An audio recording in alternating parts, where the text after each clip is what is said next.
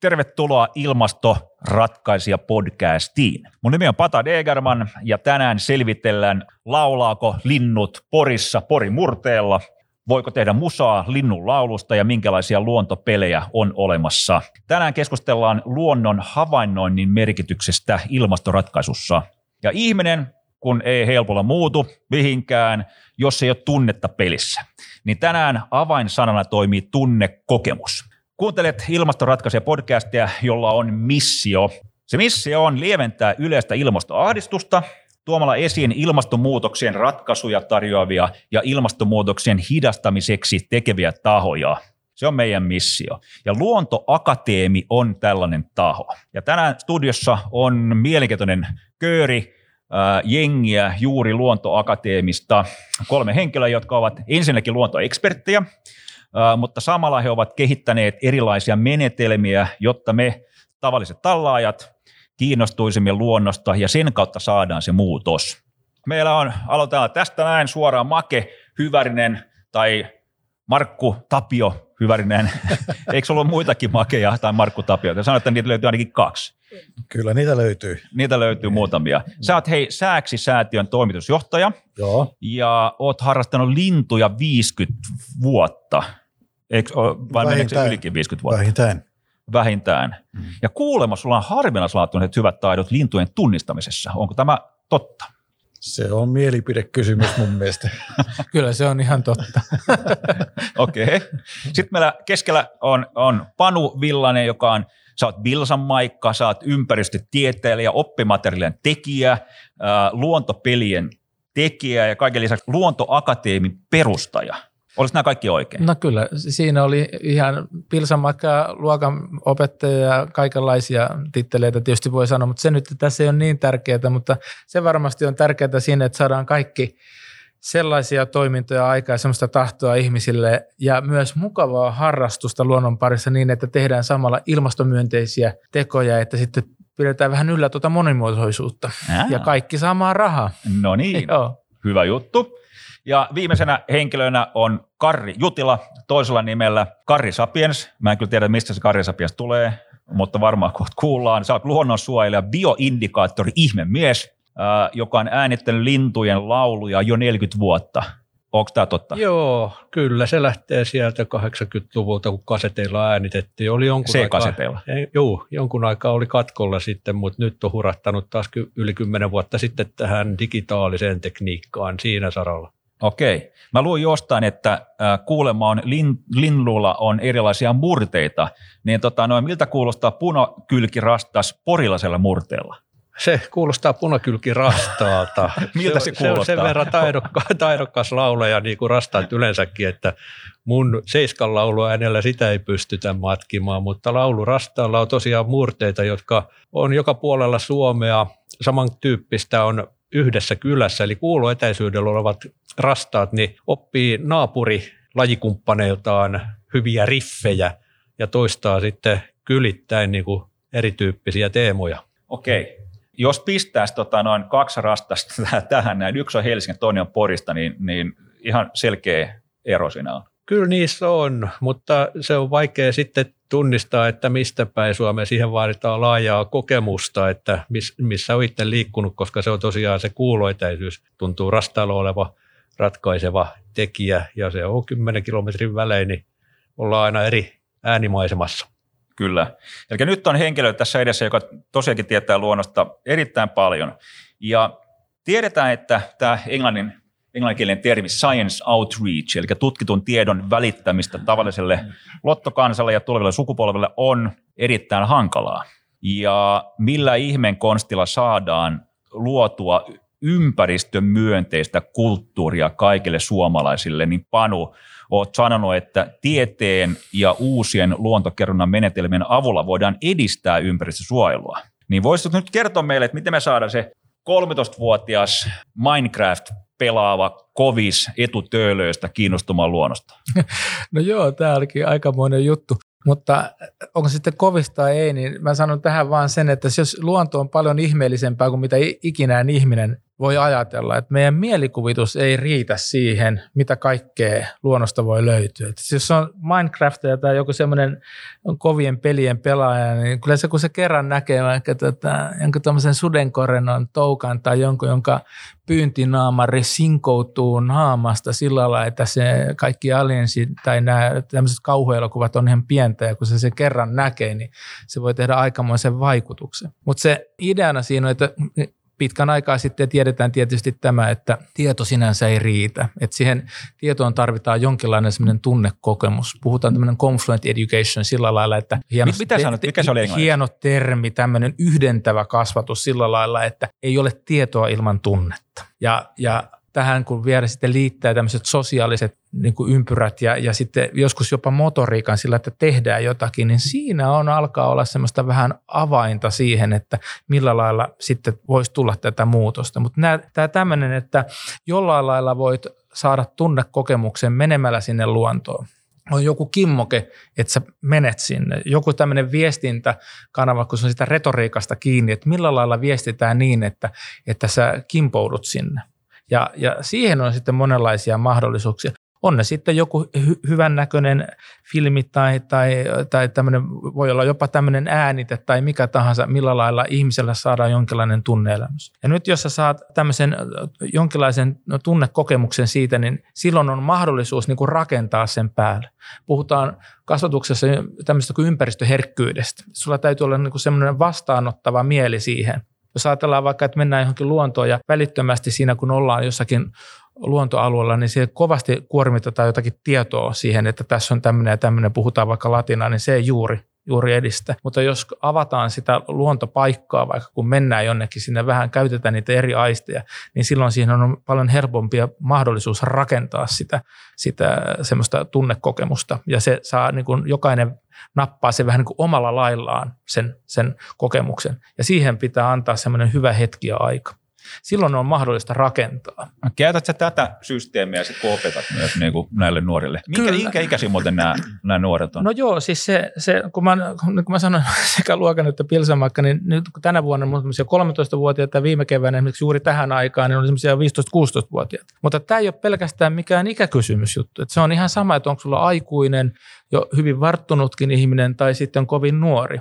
Et se on ehkä se, että millä tavoin puhutaan ja millä tavoin esitetään, mutta ihan yhtä lailla se vähän kokeneempi ihminen haluaa ja toivoo niitä tunnekokemuksia ja se ehkä semmoinen toimiminen ja toimintatahdon niin kuin saaminen ihmiselle niin ei ole niinkään ikäsidonnainen juttu vaan sillä lailla, että miten se esitetään. Ja nyt on sitten erilaisia mahdollisuuksia esittää sitä luontoa sillä lailla, että siihen tulee semmoinen, että mäkin haluaisin toimia ja mäkin haluaisin ehkä päästä katsomaan noita suokukkoja. Ja mustakin olisi hieno joskus nähdä se, kun vaikka nyt sitten sääksi iskeytyy sinne, sinne veteen ja nappaa sen kalan ja se on aikamoinen kokemus. Ja sitten varmaan tässä keskustellaan myös siitä, että millä lailla sulle tulee semmoisia toimintatapoja ja tietoa siitä, että miten sä voit olla mukana yhdessä luomassa sitä tietoa kaikkien meidän ihmisten parhaaksi omien havaintojen kautta.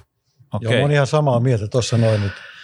Mä vedän tuolla lintuyhdistyksessä retkiä, linturetkiä, niin parikymmentä ehkä vuoden aikana. Ja justiin toissa iltana oli pöllöretki kyseessä ja osallistujia oli 18, itse oli siinä luvussa mukana ja valtaosa näistä osallistujista ei ollut mitenkään sillä tavalla valoita tai pitkälle edistyneitä lintuihmisiä, vaan harrastelijat, ihan tavallisia harrastelijoita. Ne tuli hakemaan sieltä justiin tätä tunnetta, semmoista fiilistä, että mitähän tämä voi olla ja voiko kultaisi joku pöllö ja siinä on semmoinen jännitys ja sitten kun siellä käveltiin, niin kokemus siitä kaikesta rapinasta ja sun muusta, mitä mm. yöaikaa kuulee, niin siinä on tietty semmoinen justiin tämä tunnelma, Joo. jännitys, odotus, vähän pelkoa ja kaikkea tämmöistä erilaista. Ja sitten kun kuulee se pieni huhu siellä, niin kaikilla on semmoinen mielettömän hyvä mm. fiilis. Aa, kuultiin. tässä on... Minkä ikäistä porukkaa tässä oli mukana? Ihan minkä ikäistä vaan. Sanotaan, että 20 plus viivaa 70. Okei. Okay. Tässä on, nämä, nämä hauskoja juttuja nämä tämmöiset, että, että siis kun ihminen on saanut tänne tunnekokemuksen, se voi jopa muistaa, mitkä ne tuoksut oli. Kyllä. Mitä mä silloin haistoin? Nehän on meidän tämmöisiä vanhimpia, siis mm. kemiallinen muistit, siis tämmöiset niin kuin, aistit, anteeksi, niin kuin tämmöisen just maku ja haju, niin sä voit jopa haistaa pakkasen. Joskus kun on näitä helmipöllön puputusreissuja tai muuta, niin sä voit haistaa, miltä, miltä semmoinen kova pakkanen tuoksuu tai sitten tämmöinen vähän lotisevampi keli, niin niissä on erilaiset hajut. Ja ne jättää sen niitä jälkiä ja tuonne tunnekokemukset. Ja niillä on aikamoinen vaikutus sitten siihen muistamiseen, että miten muistan näitä asioita. Joo. Ja tätähän, jos on taitava pedagogi, tai siis kuka tahansa, kuka sitten esittelee luontoa, niin hän tuo niin kuin eri voisi puhuttaisiin hienosti, niin eri kasvatusalueittain niitä niin kuin mukaan sillä että ne on koko ajan päällekkäisiä. Että kun sä kuvailit Make tuossa, mm. että kuinka se rapsu se tie siinä pakkasessa tai muuta, niin kaikki nämä niin kuin tukee sitä kokemusta. Ja jos tällaisia kokemuksia saadaan ihmisille, niin sellainen niin lisää sitä ymmärrystä ja semmoisia asioita, mitä ihminen ymmärtää ja hiffaa, niin sitä se mielellään myös suojelee ja haluaa sitä huoltaa. Aivan, eli päästään niihin ratkaisuihin. Make vielä yksi kysymys tuohon noin, no. niin niin mitä sä jatkoit sen jälkeen, kun ne, ne, te kuulitte sen ekan pöllön, Mm-hmm. Niin mitkä ne kysymykset heiltä siinä jälkeen olivat ja, ja annat sä lisätietoa itse pöllöstä, sellaista niin kuin faktatietoa, mitä niin kuin ei mene alussa himaa jengillä, mutta sitten kun on tämä, tämä kiinnitys siihen pöllöön, niin varmaan avasit sitten vähän. Joo, kyllä. Kyllä se tulee heti, heti sitten kysymyksiä, että kuinka tiheesti niitä voi täällä olla, onko tuo nyt ainoa, missä muualla niitä on, mitä muita ääniä on, kyseisellä pöllöllä. Myös semmoista tuli, että mihin kellonaikaa nämä kaikkein eniten huhuilee, että koska alkaa. Silloin piti kertoa sitten pöllöjen vähän vuorokausirytmistä. No mihin aikaan ne alkaa? niin. niin, sanoppa se. Mutta onhan se tunnettu, että varpuspöllö mm. ja huuhkaja alkaa heti tuossa auringonlaskun aikaa. Ja joku viirupöllö, helmipöllö tykkää huutaa keskiyön aikaa. Että nämä ainakin tunnetaan. Lehtopöllö on semmoinen puutarhaliitto, että se voi huutaa koska tahansa mm. keskellä päivääkin. Kari, sä oot varmaan niin kuin muutaman pöllön äänittänyt. Kyllä, oma, omankin pihan sain viirupöllön pesimään, kun asuin, asun Hauhon metsäalueella ja, ja nakkalalaiselta lintuharrastajalta tilasin sitten Viirupöllön pöntön pihaan. Siinäkin oli semmoinen metka taustatarina, että mä olin opastanut muutama vuosi aikaisemmin australialaista lintupungaria täällä Hämeessä pääsiäisen aikaan. Mulla oli silloin tiedossa kahden kilometrin päässä Viirupöllön pesäpönttö, missä se emo hautoi ja se olisi ollut hieno näyttää sille australialaiselle. Viikko aikaisemmin Viirupöllö oli paikalla, mutta sitten kun me mentiin pongaamaan sitä, se oli jostain syystä hävinnyt. Ja tein silloin periaatepäätöksen, että pentelä – mä hommaan omaa pihaa viirupöllön pöntön, että voin pongata jatkossa sen pöllön televisiosohvalta. Ja se oli vähän niin kuin vitsi. Pönttö oli tyhjänä pari vuotta, kunnes yhtenä huhtikuuna, kun potkasin puuta, niin sieltä lähti viirupöllö. Ja se, se kolmena vuotena on pesinyt siinä ja sen kanssa on tullut tutuksia ääniteltyä sitten pihaympäristöstäkin. Tämä ei ole kyllä mitenkään suotavaa. Joo, Mä meinasin kysyä, että onko ollut ongelmia. On, kyllä se, Sanoit viirupöllä. Joo, kyllä se on no. Suomen vaarallisin lintu taitaa olla kyseessä. Että en suosittele kenellekään ku, muulle kuin asiantunteville lintuharrastajille tällaista kokeilua, mutta ainakin tämän pariskunnan kohdalla sitten paljastuu, että viirupöllö puolustaa pesänsä ja poikasia kynsin hampain. Se on noin, melkein kilonpainoinen pöllö ja tulee yleensä takaa niskaa sitten, jos sitä ahdistelee näitä jälkikasvua. Mutta tämä meidän pöllö oli ainakin semmoinen, että se kävi kimppuun vain silloin, kun poikaset olivat maassa mm. ja lähestyttiin viittä metriä lähemmäs. Että se oppi nopeasti tunnistaa sen, että me talonasukkaat ei kiivetty pöntölle, eikä tarvitse sen takia hyökätä meidän kimppuun, kun ollaan pihassa, eikä kiivetä myöskään sinne poikasten perään sitten, kun ne on pesästä lähdettyä, niin kiivennyt puihin. Eikö tämä ole hyvä, että kun jollakinhan on niitä omakotitalon aidan kyljessä semmoinen, että olen kolmessa sekunnissa paikalla ja siinä on joku Rotikan tai Dobermanin kuva, niin teillä oli siinä viirupöllön kuva, että olen nopeammin kuin kolmessa sekunnissa paikalla. Näin on. Joo. Okei. Okay. Uh, Markku, hei tota, sääksi ensin, ennen kuin mennään siihen, niin kerro, kerro vaikka Panus voisit kertoa meille vähän, että mitä oikeastaan tämä luontoakateemi on? Mitä teette? Eli Luontoakatemia on tämmöinen, voisiko sanoa tämmöinen luonnontiedon tämmöinen täyden palvelun paikka. Tietysti luonnosta ei voi sanoa kaikkea tyhjentävästi ja luontoa ei voi määrätä ja näin ei pidäkään olla, mutta Luontoakateemissa meille voi lähettää kysymyksiä. Eli meillä on näitä luontovirtuoseja, eli luontoasiantuntijoita. Ja luonnonvaraisista eliöistä, on ne sitten sieniä tai kasveja tai eri eläinkunnan edustajia, lintuja, hyönteisiä, kaloja, niin kun tulee luontokysymys, joka askarruttaa, niin se voi lähettää meille.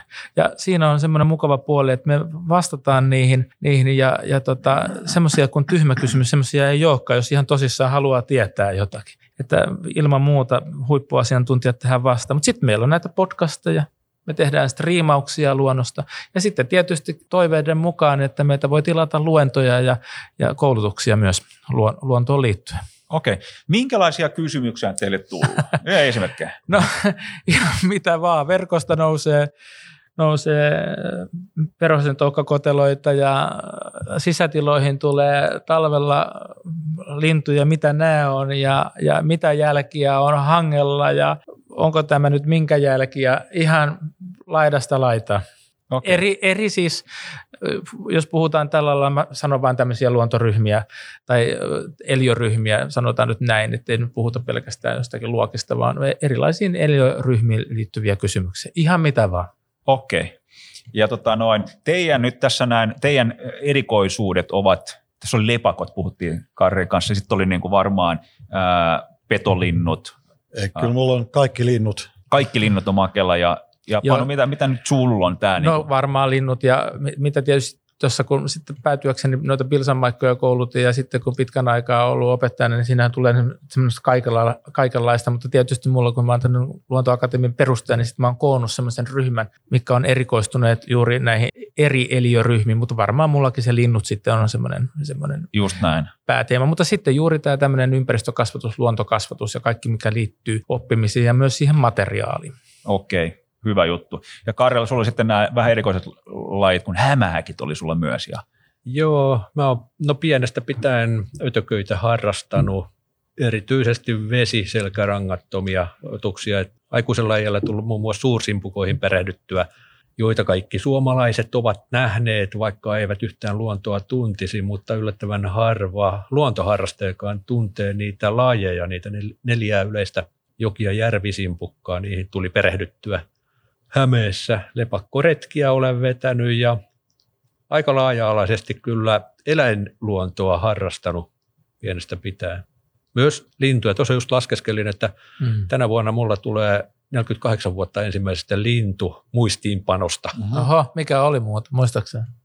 Tur, Turkin kyy. Oho, Kato, oho, ja se oli sikäli siis erikoinen. valinnut sen hetken. Joo, niin on. Ei ollut, se oli sattumalta, ei ollut suunniteltu juttu. En ollut silloin vielä jos kohta koskaan pongari, mutta olin merkannut päiväkirjaan ylös sen laulun, mm. hu, hu, hu. Mm. Silloin mä en sitä tuntenut, se oli vasta joskus kymmenen vuotta myöhemmin, mä muistiinpanosta tunnistin, että mä olin kirjoittanut, oli että on, se oli Porin keskustassa, ja mä olin merkannut, että se on kesykyyhky, mutta kesykyyhkyllä on erilainen ääni, Joo, niin vasta myöhemmin sitten Joo. muistiinpanoista jälkimääritin tämän lajin joka oli ja on edelleen tämmöinen harvalukuinen pesimälintu Porinkin kaupungissa. Mä oon joskus ollut, ollut ympäri maailmaa eri bongareiden kanssa ja, ja se on niin mielenkiintoista näin maallikona ää, vaan saada nähdä sitä tilannetta, kun, kun joku vilahtaa ohi, sä et tiedäkään mikä se on, se oli vaan vilahdus ja samaten tulee laji ja samaten tulee kaikki ja pikkukin ääni, niin se on toi, mm. niin äh, mä ihan piruttaan, tota noin, otin yhden yhden kuvan. Mulla on tietokone tässä edessä ja tota, aloin vilauttaa heille kuvan niin kuin neljästä munasta. Ää, niin tota noin, tiedätkö, mitkä munat nämä Tämä on muuten, onko se kolme senttiä tämä munapituus? Tai niin. Tämä on tiukka. Okei. Okay. Voi sanoa, että tämä on... Sotkan muna. Niin kuin Joku tuota, vesilinnun muna. Niin, muotoja toista. Joo. Tai kolme senttiä, se on aika pieni. Se on, joo. joo, tässä on sentin. Joo, okay. joo. Sitten mulla on ääninäyte. Mm-hmm ää, lähtee täältä.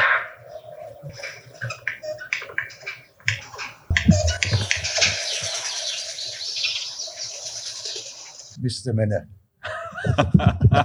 Okei, okay, tämä oli tiukka. Ja voin sanoa, että hyvin harvinainen lintu, kyllä Suomessa, mutta on Suomessa bongattu. Ja nyt mä laitan yhden siiven siihen. Tietääkö nyt, mikä laji on? Kyllä. No, Make, Make sanoi saman tien. Sininäri. Yes, sininärhi. Jopa värisokea tunnisti. Joo. Joo. Ja tota, kyllä sieltä tuli, e, mä näen tämän, tai en ole nähnyt tätä, mutta netistä huomasin, että tämä on harvoin kyllä nähty niin kuin Suomessa. Mm. Oletteko te nähnyt tämän sininäären? Ei, mä en ole ikinä kuullut, en ole koskaan Joo. kuullut tota, että Se on harvinaistuva laji, niin kuin valtaosa Euroopan linnusta niin on väheneviä. Toi on yksi niistä. Eli jossain vaiheessa niin oli leviämässä pohjoiseen päin, mutta nyt se levinneisyysalue menee koko ajan etelämmäksi. Että ei ole tulossa ilmastonmuutoksen mukana nyt. Ei, se kärsii ilmeisesti, se on yksi niistä, joka kärsii ilmeisesti ilmastonmuutoksesta.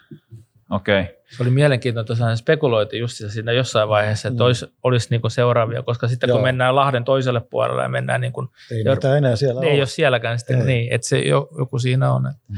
joo. Hei, tota, äh, pysytään Markussa vähän. Äh, Sääksi-säätiö. Joo. Sä oot sen puheenjohtaja, niin mitä Sääksi-säätiö tekee? No, mä oon toimitusjohtaja, en puheenjohtaja. Ah, anteeksi, joo. Sääksäätiön tehtävä on ö, suojella tai tukea suojelua ja tutkimustyötä. Kaikkien Suomen petolintujen suojelu- ja tutkimustyötä. Selvä. No, mutta se on kuitenkin niin kuin Sääksi-säätiön nimellä. No se, se alkoi 1970 ja silloin ö, suojeltiin ja tutkittiin sääksejä. Sääksi oli erittäin uhanalainen ja silloin nämä kaverit, jotka tämän säätiön perusti, niin päätti, että jotain pitää tehdä. Ja alkoi valtava suojelutyö, tehtiin tekopesiä, rengastettiin, tutkittiin, miten sääksille kuuluu, tuettiin kaikella tavalla sen elinoloja Suomessa. Ja tänä päivänä sääksen tilanne onkin jo se, että se ei ole enää uhanalainen. Eli siinä on onnistuttu. Samalla lailla me, myös merikotka pelastettiin. Omalta osaltaan Mm. WWF teki erittäin kovaa työtä siellä. Ja nykyään, kun sekään ei enää uhanalainen, niin se siirtyi tuossa reilu vuosi sitten säätiön ää, sateenvarjon alle. Ja me jatketaan nyt sitä työtä. Just näin. Kerro meille kuuntelijoille, että mikä on ensinnäkin Sääksi, jos se ei tule mieleen. Sääksi on suomalainen, tai se on hyvin tyypillisesti suomalainen iso petolintu. Se on pitkä, siipinen, siivet on kapeat, pikkasen mustaa ehkä lokkia, jos ei sillä tavalla tunne lintuja. Ja syö kalaa, syöksy sukeltaa järvillä, merellä kalaa ja, ja pesi puitten latvuksissa. Tuli vaan mieleen sanoa, että erityisesti suomalainen, mutta sehän on kyllä kosmopoliittilaji sillä on, lailla. on, mutta, mutta, mutta täällä- Euroopassa niin Joo. valtaosa säksistä pesii täällä pohjoisessa ja Suomi on yksi niistä alueista, jolla on vastuu sääksen suojelussa. Okei. Ja sanoit, että hei, se on kansainvälinen laji sillä tavalla, niin, niin tota, tiedän, että te olette äh, laittanut satelliitti lähettämiä niille, niin kuin henkselille niille sääksille, että pystyy seuraamaan niiden, niin kuin, kun ne lähtee täältä lentää, niin, Mm. niin tämä on varmaan tekniikkatyypeille hyvin mielenkiintoinen asia tietää, että hei, miten tämä niin kuin menee. Ja voisit vähän kertoa siitä. Joo, haluttiin tietää enemmän sääksen elämästä ja lintuahan rengastetaan ja rengastuksen yksi tarkoitus on se, että tiedetään minne ne menee, mistä ne tulee, mutta rengastustietoa ei oikein tahota saada. Ja petolinnut on yksi sellainen ryhmä, joita ammutaan ihan huvikseen. Jotkut asettaa tuon tähtäimen kuntoon sillä tavalla, että kohdistaa sen petolintuun ja ampuu alas ja toteaa, että joo, tähtäin oli just jyvällä. Ja erityisesti Etelä-Euroopassa niin se on ihan kansan huvi, jossain päin muuallakin varmaankin, mutta kun ei saatu rengastustuloksista riittävää selkoa, niin kehitettiin justiin tämä satelliittiteknologia ja, ja sillä tavalla niin on pysty selvittämään sääksen muuttoreitit, talvehtimisalueet hyvin tarkkaa. Ja eihän niitä montaa ole niitä satelliittilintuja, se on luvan varasta, sitä ei ihan, ihan tuosta noin vaan saa laittaa, että siihen tarvii erikoisluvat. Tänä päivänä tunnetaan erittäin hyvin suomalaisten sääksien talvehtimisalueet ja jopa tunto, tai nämä muuttoreitit.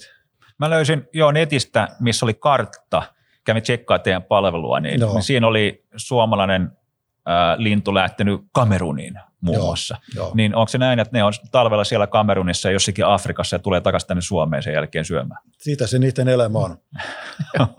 Ginean lahti on semmoinen sillä alueella. Mutta tuohan, eikö meillä Harri joskus lentänyt siis, onko se Utsjoelta, niin Etelä-Afrikkaan? Joo, se on, Aika se on, pitkä se on matka. varmaan maailman pisin muuttoreitti, Joo, sääksen muuttoreittinen. joo. Okei. Okay. Ja tuosta vielä, niin, niin sitä niin satelliittiseurannan avulla on tullut kaikkea uutta tietoa. Esimerkiksi tästä, että on joskus ajateltu, että ne on niin päivämuuttaja ja ei sillä lailla meren yllä mielellään mene, mutta tuosta näin oikas Ranskasta ihan komeasti sieltä Gibraltarin sillä että ei ne mennyt, mennyt tota niin kuin, ikään kuin mantereen päällä, vaan ihan veden päällä ja yöllä. Joo, mä, Kaikkea tämmöistä niin kuin, on se satelliittitutkimus niin kuin, tuottanut tämmöistä tietoa, että tiedetään vähän. Ja se on aivan valtavan arvokasta tietoa, että mistä se menee ja, ja millä lailla esimerkiksi jos ajatellaan näitä levähdyspaikkoja ja muita, että yleisestikin linnuille, joilla tehdään tätä tutkimusta, että osataan sitten suojella niitä alueita, missä sitten tapahtuu tämmöistä levähtämistä ja, ja ne muuttoreitit tarkemminkin.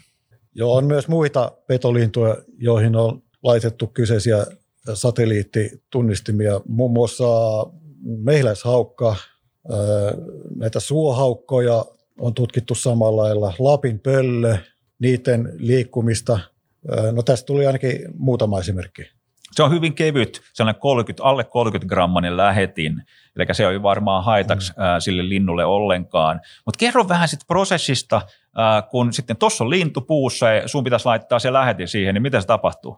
No siinä on usein käytetty ainakin sääksien osalta semmoista houkutuslintumenetelmää, että kun se on pesän lähellä, niin sehän puolustaa totta kai omaa reviiriään. Jos siihen laittaa joku kotkafiguri, joku täytetty kotka, ja sitä vähän heilutellaan, niin sääksi syöksyy sen kimppuun puolustamaan omaa pesäänsä.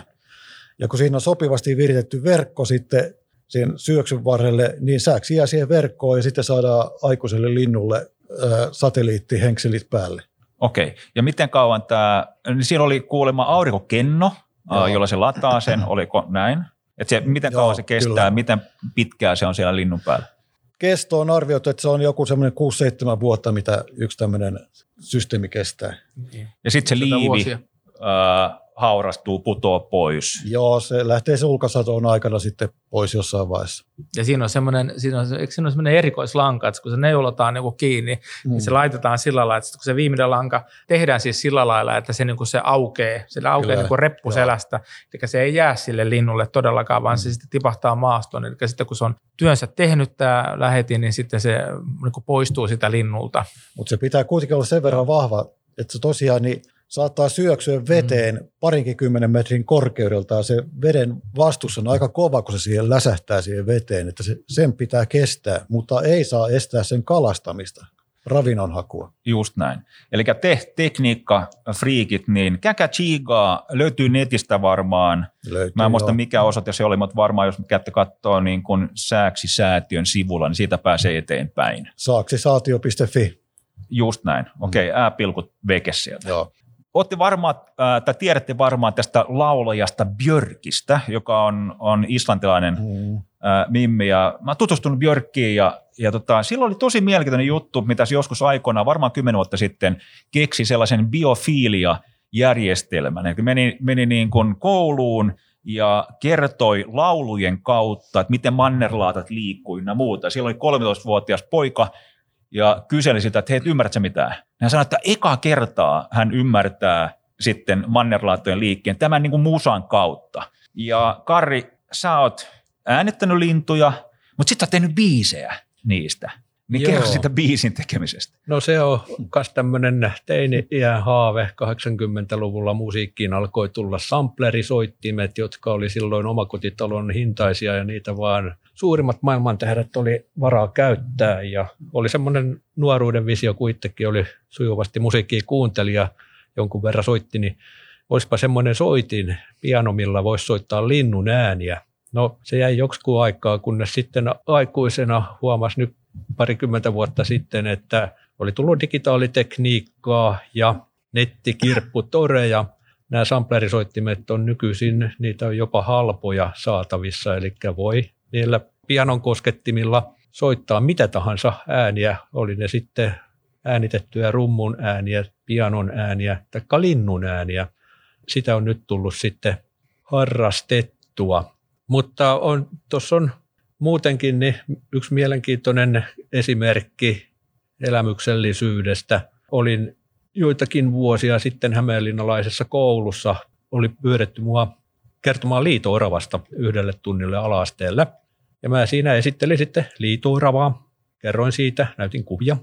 Ja ohjelma päättyi tunti siihen, no siinä oli tietysti kysymyksiä, joita ala-asteikäisiltä kyllä tulee loputon pan, loputtomasta Pandoran lippaasta, mutta tunti päättyy sitten siihen, että esitin tämmöisen liitoorava laulun. Piippolan vaarin sävelee se säve, sävelletty. Mitä se menee? Liito oravalla oli koolo, papana, papana, hei. Liito oravalla oli koolo, papana, papana, hei. Papana siellä, papana täällä, siellä papa, täällä papa, joka puolella papana, papana, papana, hei. Ja jälkeenpäin sitten kuuli, tuli kommenttia opettajalta, että olivat kuulemma tämä luokka niin sen päivän niin loppuvälitunnin hoilanneet papana laulua siellä ala-asteikäiset. Ja oli samoihin aikoihin, niin oli sitten joku kerta vaimoni kanssa kertomassa myös paikallisessa päiväkodissa liito-oravasta pyydettynä. Ja siellä oli tapahtunut tämmöinen metka juttu, että nämä päiväkotilaiset, alle kouluikäiset, oli heidän naapurin metiköstä, missä ne päivittäin kävi ulkoilemassa, niin niillä oli katse kiinnittynyt sinne puitten juurelle, oli löytynyt keltaisia papanoita. Mm. Ja ne oli niitä opettajia, joita on päiväkotiopettajat kysynyt, mitä nämä on. Ne opettajat ei suoralta kädeltä tiennyt, otti sitten luontoihmisiin yhteyttä ja vastaus tuli niin kuin luontoakateemiolta nykyisin apteekin hyllyltä, että liito-oravalla on niitä keltaisia papanoita. Eli pienillä lapsilla on tarkka kyky ja havainnointikyky, oppivat vasta maailmassa, mitä täältä löytyy, niin aikuisilta oli mennyt nämä liituoravat ohitte niiden papanat, mutta lapset ne huomasi ja sitten löytyi aikamoinenkin liituorava esiintymä Hämään linnalaisesta lähiömetsiköstä. Nämä lasten kysymykset siinä päiväkotiryhmässäkin oli vielä enemmän tämmöinen Pandoran lipas kuin sitten koulussa istuneilta nuorilta, että niille toivottavasti on aikaa vastata. Just näin. Tämä, me, meillä on lyhyt keskustelu ennen tätä podia ja Panu heitti aika hyvin kysymys, että mitä jos, mitä jos me vanhempana sanottaisiin, että ne on vain jotain papanoita, ei, ei ne mitään Joo. ole. Tämä on hirveän olennainen juttu, että niin, miten sä, koske, no niin, niin. tietysti, mutta niin. miten sä niin kun suhtaudut, kun joku tulee tulen palavasti ja innokkaasti selittämään sinulle jotakin. Ja nyt tässä nämä muksut on vielä, niin siinä on semmoinen, että oikeastaan kannattaisi pitää aina yksi muksu mukana tuollaisella luontoretkelläkin, nimittäin niiden silmien korkeus on ihan erilainen kuin meillä aikuisilla. Ja ne näkee just näitä kaikkia tämmöisiä. Mutta tähän, tähän itse tähän kysymykseen, että että miten suhtaudutaan, niin se on, niin kuin, se on just se, joku kaivaa sammakon taskusta ja se näyttää niin kuin yhtä leveä hymy kuin sillä sammakolla, niin siihen ei heti sanota, että ne on rauhoitettu ja heti pois ja pälä pälä näin. Tai sitten näin, juuri näin, että, mm. että ota, laita pois papa näitä yök.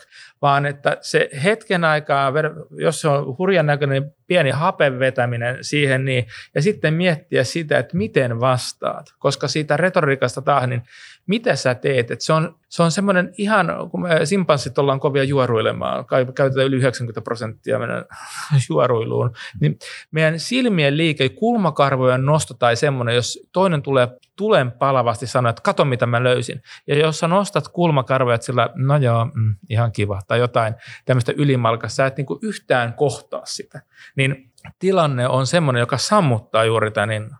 Ja meidän aikuistenhan tulisi olla niitä, me pitäisi heittää vähän bensaa liekkeihin sinne, että vau, miten osasitkaan tehdä näin hienosti. Nimittäin jokaisella kohtaamisella on merkitys.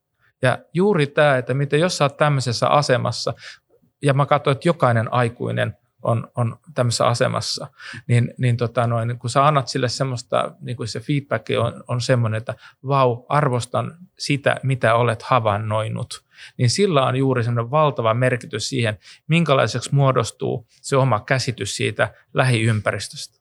Ja se, sillä on aivan valtava merkitys siitä tai sille, että miten se lapsi tai nuori, tai sitten hei, sun naapuri, se voi olla ihan yhtä lailla aikuinen, joka tulee tulenpalavasti selittämään sulle, että mä näin tämmöistä. Mitä sä vastaat sille? Se, sillä on valtava merkitys. Kyllä. Ja, ja se me ollaan huomattu, että näillä tarinoilla on voimaa. Ja Musta itse, kun mä olin joskus Etelämantereella ja siinä oli, siellä oli seison paikassa, missä oli 300 000 pingviinejä ja kauhea mekkala oli päällä. Sitten mä otin mm. satelliittipuhelimen ja soitin pojalle, joka oli 13 juuri sopivasti. Ja hän kysyi, että no mikä meininki? Sanoin, no aika kova meininki, kova mekkala. Ja sitten se kysyi, että haiseeko pahalle? Sanoin, että joo haisee tosi paskalle. Ja, mm. ja tota, no, sitten se kysyi uudestaan, että miltä se haisee? Sitten mä ajattelin, että, että mä voisin sanoa se uudestaan, että se haisee tosi pahalle, mutta sitten tuli mieleen, että hei, mulla on minigrippussi jo taskussani. Että mä voisin ottaa sitä niin kuin paskaa mukaan, sä voit itse haistaa sen paskaa. Ja, ja lappasin sitä pingviinin paskaa sitten siihen ja laitoin sen kameralaukkuun ja lähdin himaan. Ja, ja sitten kattelin kuvia läppäriltäni ää, ää, Lufthansan lentokoneessa, istui hyvin ää, sellainen 60 erittäin tyylikäs daami mun vieressä punaisessa mekossa ja hän vähän tsekkaili mun, mun kuvia siellä ja kysyi, että, on, että hän tykkää pingviinistä, että olette ottaneet nämä pingviinikuvat. Ja mä sanoin, että juu, juu. Ja rupesin näyttää pingviinikuvia hänelle ja sitten hän kysyi sama kysymys, että hän on kuullut, että ne haisee aika pahalle nämä, nämä isot laumat siellä. Mm. Sanoin, että juu, haisee. Sitten tuli mieleen, että hei, mulla on se paskapussi tuossa. Niin kaivoisi esille, että no tässä on ja anno se hänelle. Niin hän avasi sen ja kuului sellainen sitten kaatui sellainen niin kuin muutama lusikallinen paskaa sen mekkoon ja, ja sitten rupesi haisee tässä Lufthansa koneessa ja, ja siitä tuli kauhean halo. No siitä säästyttiin ja tuli himaan ja annoin sen pojalle, niin poikahan innostui, otti sen kouluun, ei mennyt kuin tunti siinä aamulla, niin rehtori soittaa että pata, että ei kannata antaa nyt näitä niin kuin pingvinipaskaa 13-vuotiaille, nyt on niin kuin seinillä tässä nämä on, on, ja mä joudun sitten menee siivoa sitten sen kouluun. Mutta näillä, näillä tarinoilla saadaan jengi innostumaan. Ja, ja teillä on, on valtavasti tarinoita. Ja panolta mä kuullut vaikka kuinka monta, niin, niin oletteko te huomannut tämän tarinan merkityksen? Kyllä, muistan kun istuin nekaluokkalaisena vuonna 1973 Musan Viipale-koulussa Porissa. Ja olin silloin jo, oli se eka lintu muistiinpano tehty ja olin saanut lintukirjan, linnut värikuvina, alan perusteos 70-luvulla aloitteleville lintuharrastajille, niin oli siellä katsellut näitä lintujen kuvia ja jostain syystä mulla oli tullut semmoinen käsitys, että yksi komean näköinen lintu, tilhi, olisi valtavan iso variksen kokoinen lintu. Mä en ollut tekstiä lukenut, koska oli vasta lukemisuraani aloittelemassa. Ja siellä sitten syyskuussa tuli koulun ikkunan taakse sähkölangalle tilhiparvi, ja mä huomasin siitä ulkomuodosta töydöstä, että noi on tilhiä.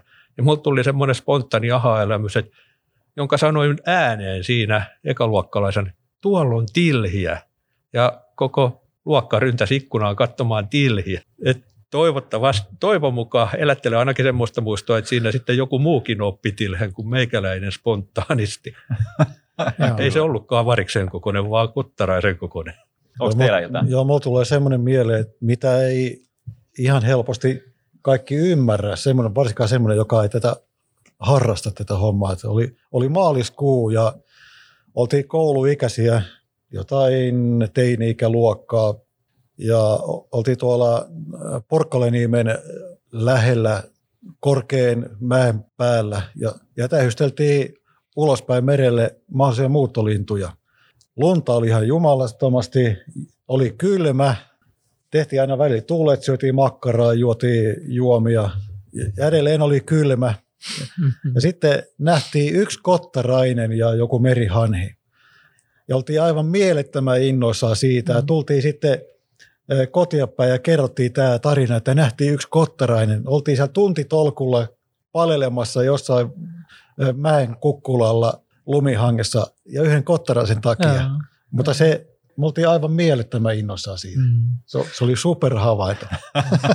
Kyllä näitä näit on ja, ja joskus on niin kuin, siis joskus näkee, että oikein niin kuin voi niin kuin nähdä, kun silmä pullistuu päästä. Että joskus on tämmöisiä, kun on näyttänyt, näyttänyt jotakin, on näyttänyt jotakin luontokappaletta tai jotakin, niin sitä voi siis sen nähdä. Ja, ja tota, just vaikka täällä. Sääksikeskuksessa sinnekin vienyt paljon ihmisiä katsomaan, niin, niin, niin ihminen ei unohda sitä, kun se näkee esimerkiksi se ekan kerran siinä 30 metrin päässä, kun se sääksi pamahtaa sinne veteen, tjum, kun se menee sinne. Ja sitten siinä kaikilla on semmoinen kova odotus, että miten kävi, saiko sen sieltä Joo. sen kalan. Mm. Ja siellä on aina sit sitä katsotaan, että mikä se on, että minkä, mikä, mikä kalalaji siinä on, onko se lahnallisu vai, vai, vai kirjolohi, mitä sinne on mm. laitettu sitten sinne altaaseen, jotta ne sääkset sitten saavat sitä ravintoa sieltä vai joku muu. Että, että se on, ja näitä opettajaryhmiä, kun on paljon vienyt ja kouluttanut opettajia, niin niin tota, tämmöisiä, jotka ei ole millään lailla ollut kiinnostunut, siis,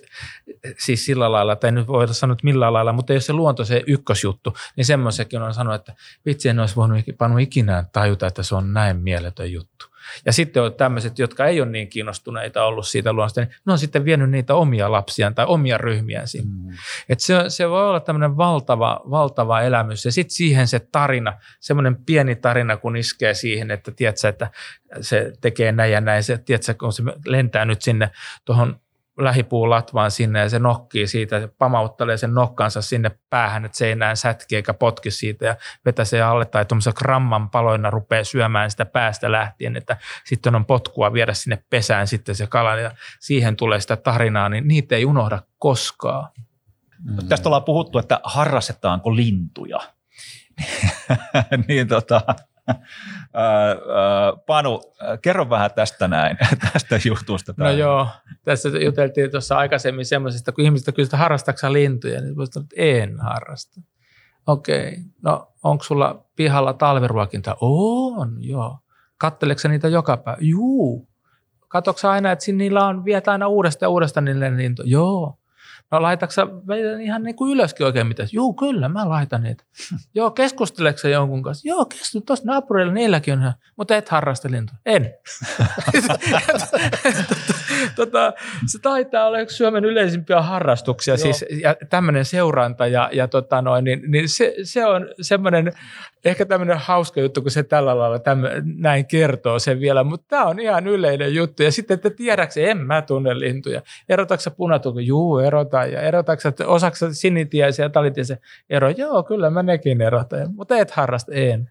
Tämä on esimerkiksi Britten saarella niin yksi suurin harrastajaryhmä, just nämä pihaharrastajat. Siellä ne on jo vuosi tolkulla niin luokitettu lintuharrastajiksi. Joo. Pihaharrastaja? No siellä on just ruokintaa, niillä on ehkä joku pönttö siellä, missä joku lintu pesi. Se on niin kuin pihaharrastajat. Mm. Niin. Kyllä, mutta täytyy myöntää, ää, eilen mä, mä, mä rupesin miettimään tätä asiaa, niin, niin. jos joku olisi kysynyt multa, että harrastan lintuja, no ei missään nimessä. Joo. Ja tota noin, no, sitten meni himaan, rupesi katsoa, että tosiaankin meillä on kolme pönttöä siellä. Joo, ja tota noin, mä otin tässä pari viikkoa sitten kuvan pöllöstä, joka oli meidän pihalla, mm. ja kysyin vaimolta, että no, no kyllähän mä tiedän, että vaimo ei harrasta lintua, mutta kysyn kuitenkin, että niin kuin bongat sä lintuja? Ei, ei missään nimessä. Jaha, joo, ja, ja, mutta kuitenkin meillä on pönttöjä siellä, ja näet sä linnun? Joo, hän katsoo joka päivä, että onko siinä lintuja ja näille. Mm. Ja sitten mä katselin, että, että onko mun kirjasto, kirjastossa tai kirjahyllyllä mitään äh, äh, lintukirjoja? No niitä oli yhdeksän siellä vaikka mä en mä harrasta lintuja vieläkään, mutta kyllä mm. mä kuitenkin vähän niin katselin, kun mä löydän jonkun linnun, niin että mikä se on. Ja. No mikä pöllö oli kyseessä? Se oli... Äh, Oliko varpuspöllö? Varpuspöllö. Mä voin näyttää kuvan sulle, joo. Mm. Ja joo, tiedän, vähän meinasin niin kuin mennä sekaisin, kun mä näin sen pöllön. Mä en nähnyt, poika sen näki ja mm. sai kamerat, ison pitkän linssin siihen ja juoksu ulos niin kuin parvekkeelle ja näilleen. Mm. Niin, niin kyllä se oli, se oli mahtava kokemus. Siinä oli, mä olin aivan pöllö. Joo, ja varmasti varpuspöllö on kyllä siitä kiitollinen, että se on peloton lintu, joka mm. ei tiedä, että Suomen luonnossa olisi mitään sitä uhkaavaa. Se päästää parin metrin päähän kuvaamaan ja se on niin pieni, että ihmiset ei sen oivallakaan, että tuo pikkulintu pihassa on varpuspöllö. Niin ja sitten se on päiväaktiivinen sillä niin, tavalla, että on tavallisellekin ihmiselle näkyvissä, ettei pelkästään yöllä. Joo, mutta hyvin täytyy havainnoida. Siinä se on niin pieni, tuommoinen vähän punatulkkua. Punatulkun kokoinen Niin, himpaan isompi, olisiko vielä, no ei, no tuolla lailla, niin, samaa kaliberia. Niin, niin, joskus kun ne on paikallaan, ne nössöttää, vaan tässä itse asiassa eilen justissa kuvailin sitä tuossa noin, niin on niin paikallaan, että mm. se on esimerkiksi joku tuommoinen kelottunut keppi, klippi. Tuossa toi Karri antaa samalla ääninäytö. Eikö se ole hienoa, kun meillä luontoakatemiassa voidaan tehdä näinkin, että toinen puhuu, niin toinen viheltelee. Ei tarvita mitään, mitään muuta kuin, että heittele vaan Karri sieltä takajuttua. Niin, Make niin, voi kääntää päätä. Joo. niin, niin tota, kun kuvaa sitä tai katsoo joskus sitä, niin, niin se on jonkun tuommoisen kelottuneen kepin nokassa siinä tähystelee, että missä noita jyrsijöitä menee tai sitten jotakin Joo. pikkulintuja. Ja Helposti jää näkemättä. Ihan paikallaan, että se, taas semmoinen pysähtyminen, semmoinen semmoinen, kun se on joku lintujen ruokintapaikka paikka tai semmoinen, niin, niin ei vaan tuijoteta sitä pelkästään sitä lintulauttaa, vaan vähän sitä yleiskuvaa siinä, niin siinä voi yllättäen olla nössöttää joku, mutta sitten kyllähän noiden sitten lintujen säksätyksestä tietää, jos se tulee siitä, niin sitten kyllä alkaa tiaisilla ja muilla aikamoinen meteli siinä sitten, että peto paikalla. No, Okei, okay, selvä. Mutta viirupyllö ei, ei kauheasti kannata mennä lähelle, mutta mi- miten tunnistaa sen viirupyllö sitten? Kyllä sen tunnistaa. että se tulee niskaan. Joo, sillä on tuommoiset ki- kynnet ja ne kun menee sisälle, sen Eli tunnistaa. on neljä, kolme, neljä senttiä pitkät on, kynnet. on joo. Ja Joo, tota, no, maastossa nähtynä se on hyvin sama oloinen ja näköinen kuin lehtopöllö, että hiukan kokemusta vaatii huomata nopeassa maastotilanteessa, että viirupöllöllä on pitempi pyrstö muun muassa, mutta on ollut tilanteessa, jossa kokenut lintu, toinenkin kokenut lintuharrastaja, lintukurssien opettaja jäi ymmyrkäisenä miettimään, että kumpi pöntöstä lähti, kun tiedettiin, että sieltä lähtee toi lehtopöllö tai viirupöllö. Isoja pöllöjä, ne on kumpikin kyllä Sitä lähti harmaa näitä, versio, näitä, kato näitä, nopeasti. jotka se puolustaa on- sitten Joo. poikasia verisesti. Okei. Tuossa meidän katolla täällä, näin missä nyt ollaan täällä studiossa, niin tuossa on korppi tuossa katolla, niin viirupello on jotakuinkin sen kokoinen, Mm. mutta totta kai kun se on niin pyöreä ja siinä on paljon äh, höyheniä, niin se, se on pyöreämpi muotoinen, mutta tota koko luokkaa ja lehtopello on sitten variskoko luokkaa. Niin. Kyllä, me tällä hetkellä istutaan tota, luontokeskus Haltian näyttelytilassa, missä on sitten korppi on siellä ja, ja sitten löytyy myös Sotkan aika iso muna tässä meidän takana. Ja, mutta hei, tässä puhutaan paljon näistä niin kuin linnusta tällä hetkellä. Jos saisi sen, sen kiinnityksen meihin, niin hei, ää, Panu, sä oot tehnyt pelin. No tai joo, oikeastaan parikin joo. peliä. Pe- On digilinnut ja pe- mm. sitten pelikortit, eli niin paljon kuin linnut sata. Kerro siitä. Joo.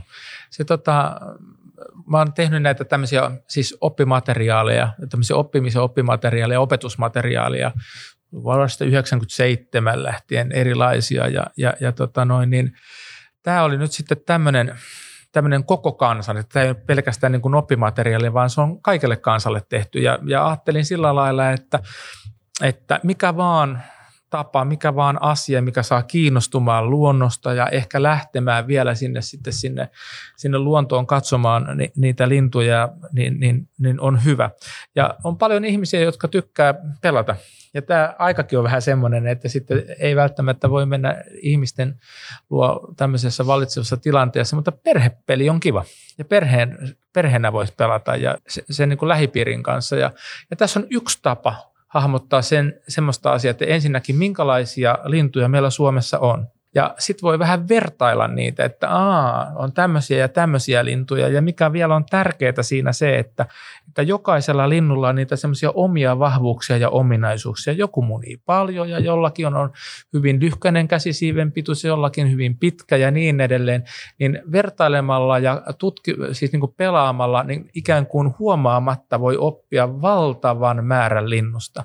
Jos ajatellaan vaikka, otetaan nyt kalatiira, niin, niin, niin kalatiiroja, se on ihan yleinen lintu meillä on, mutta kun sä ekan kerran näet sen kalatiiran vaikka keväällä, niin sä voit, kun sä oot pelannut vaikka tätä peliä, niin kalatiira on meidän voittaja tässä muuttomatkassa, että todistustusti tiedetään, siis niitä on, tietysti me tiedetään Lapintiira on pitkä muutto, mutta ka- suomalainen kalatiira on muuttanut siis pisimpään, kun tiedetään, voidaan todistaa se, yli 15 000 kilsaa. Ja nyt kun sä pelaat tämmöistä peliä, niin sä, sä tiedät, sä oot oppinut tämmöisen asian, että kun sä ekan kerran keväällä näet sen kalatiiran, niin sulla voi naksahtaa päässä, että hei, voi olla, että toi on tullut tänne 15 000 kilometrin päästä.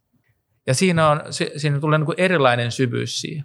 Ja tämä Linnut 100 siinä korttipelissä sitten ihan tämmöinen, mikä ei ole digitaaliversio, niin siihen kuuluu opaskirja ja siellä on sitten sitten myös tämmöiset niin havaintovihko, minkä sä voit sitten laittaa vaikka vähän vertailla vuosia, kun sä näet vaikka sen ensi havainnon, niin sä voit sitten laittaa ylös sinne. Ja sitten tämä digiversio, niin siinä vielä tällä hetkellä pelataan sitten konetta vastaan. Mutta pelataan linnuilla niin, että koko ajan vertaillaan niiden ominaisuuksia ja linnut ikään kuin kisaavat ominaisuuksillaan toisiaan vastaan. Vähän kuin joskus ne autokortit, mitä oli Joo, se on 30 hyvin pitkästi sitten. samanlainen. Se on lentokonekortit. valinnut tähän semmoisia, ominaisuuksia linnusta, joita ei kokeneet lintuharrastajatkaan välttämättä tiedä, kun se ei ole semmoista, semmoista normitietoa. Niin kuin just tämä muuttomatkan pituus ja Joku käsisiiven pituus kanssa. käsisiiven pituus, se on, se on jo semmoista rengastajatietoa, semmoista pidemmälle harrastajatietoa, Mm. mutta normi, normiharrastaja ei välttämättä tämmöisiä tiedäkään. Joo. Ja se opettaa jopa kokeneempia harrastajia. Mm. Tässä on semmoinen, että siinä sitten esimerkiksi tässä digiversiossa, niin sä voit valita sitten, kun sä pelaat konetta vasta, niin ei tarvitse pelata sitten superrengasta ja ammattilaista vastaan, vaan siellä on kolme tasoa, että tämmöinen, tämmöinen aloittelija ja sitten tämmöinen, voisiko sanoa, keskisarjan harrastaja ja sitten ihan ammattilainen. Mm. Että sä voit vähän valita tätä. Mutta sitten tässä, niin kun sä pelaat ihan korteilla, niin sitten on, ei sun tarvi itse asiassa tietää linnusta kyllä yhtään mitään. Ja kun korttipeli on, niin jos sulle tulee hyvät kortit, jos sä osaat hyvin, vähän niin kuin sä nopeasti hiffaat sen idean, että on tämmöinen pikkulintu, mä sain vaikka jonkun hippiäisen, niin ei varmaan kannata kisailla maksimipainolla, vaan valitsenpa tämän minimipainon, niin vaikka, vaikka sulla on merikotka hei vastassa, niin sit sä, sähän voitatkin sillä hippiäisellä, kun sä valitset minimipainon tai minimikäsisiiven pituuden, niin, niin jokainen eliölaji on ihan yhtä arvokas ja jokaisella eliölajilla on ne omat vahvuudet vahvuudet ja ominaisuudet. Kyllä. Just näin. Tänään ollaan keskusteltu luonnon havainnoinnin merkityksestä ilmastoratkaisussa ja, ja avainsana on ollut tunnekokemus. Tässä on tullut paljon hyviä ideoita, miten me saadaan tämä tunne. Ää, jos te haluaisitte antaa tällä hetkellä meidän kuulijoille mahdollisuuden saada tällaisen tunteen, niin mitä teidän mielestä kannattaisi tehdä tai minne kannattaisi lähteä? Yksi mahdollisuus on, että ke, äh, alkukesä, touko-kesäkuun vaihde, ehkä kesäkuun eka toka viikko, niin lähtee auringon noustessa ulos kävelemään. Tai sitten kääntästi niin auringon laskun aikaa lähtee ulos kävelemään. Silloin on luonnossa erittäin paljon tuoksuja, tuomet tuoksuu, joka puolelle tulee semmoisia hyviä hajuja, jos voi sanoa tälleen karkeasti. Ja linnut laulaa kun on vaan oikeassa maastossa. Se on todella mielettömän hieno kokemus jossain pusikkomaisemissa.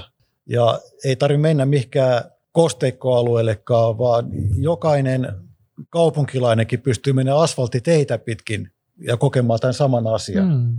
Se, se on mun mielestä yksi niistä vaikuttavimmista kokemuksista itsellä, mitä mä oon noita retkeläisiä vienyt, niin Helsingin vanhan kaupungin lahdella vie sinne niitä hiekkakäytäviä, hiekkateitä kävelyttämässä ja sitten kertomassa linnuista ja koko aika tirisee jossakin. En tiedä, alkaako Kari nyt matkimaan kaikki niitä kerttusia, mutta se on aivan mielettömän hieno kokemus. Joo, toi pitää paikkaansa, että se on nimenomaan se touko-kesäkuun vaihde, kun on eniten ääntä, lajidiversiteettiä äänimaisemassa, mutta mä nokittaisin tällä samalla no. idealla tähän, tähän nykyhetkeen. Erityisesti sen takia, että touko-kesäkuussa aurinko nousee joskus kolmen aikaa ja pohjoisempana se on koko ajan näkyvissä. Nyt aurinko nousee inhimilliseen aikaan joskus kuuden jälkeen vasta ja nyt on paljon helpompi aamulla herätä ja mennä mukaan siihen luonnon konserttiin. Lintuja on nyt paljon vähemmän, mutta koska takana on erittäin rankka talvi, jolloin oli jopa pakkasasteita ja lunta ja jäätä, wow. niin nyt siellä ne tiaiset, jotka aloittaa jo uuden vuoden päivänä keskimäärin laulunsa, niin aamulla ne siellä laulella ja Etelä-Suomessa tikat jo rummuttaa ja kyllä se on ihan samalla hieno elämys kuin sitten ehkä pitemmälle edistyneelle lintuharrastajalle, kun toukokuun lopussa kuuntelee sitä huikeaa lajidiversiteettiä, niin no mäkin olen lintuja harrastanut melkein 50 vuotta ja on se hieno. Meikäläinen on hyvin aamuuninen, niin täh, tähän, tässä vaiheessa vuotta vielä kerkiää mukana siihen aamu, mukaan siihen aamukonserttiin ja kuunnella niitä. No mä nokitan sitten nää vielä. Oho. Mä sanoin, että ei ihan milloin vaan. No ideana on se, että mistä pidät.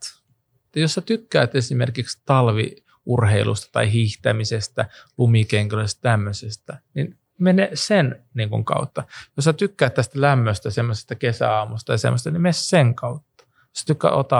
Jos sä tykkäät illasta, niin me sitten illalla. Et se, mikä on sulle se semmoinen, semmoinen luontainen, voisiko sanoa tämmöinen vuoden aika tai päivärytmi, niin tee sitä, mutta semmoinen olisi tärkeää, jos ihminen tajuisi se, että kun sä avaat oven ja meet ulos niin sä pikkasen vedät sinne semmoisen hapen, se voi olla vaikka kaupungissakin, niin sielläkin on tuoksuja ja hajuja ja, ja näitä ääniä. Mutta semmoinen, että, että ihan muutama askel, kun sä lähdet ulos siitä, siitä ovesta, niin, niin vähän seuralle ja katsele, että miltä musta tuntuu. minkälainen tämä on, niin, niin sä voit mihinkä vuoden aikaa milloin vaan saada sen kokemuksen.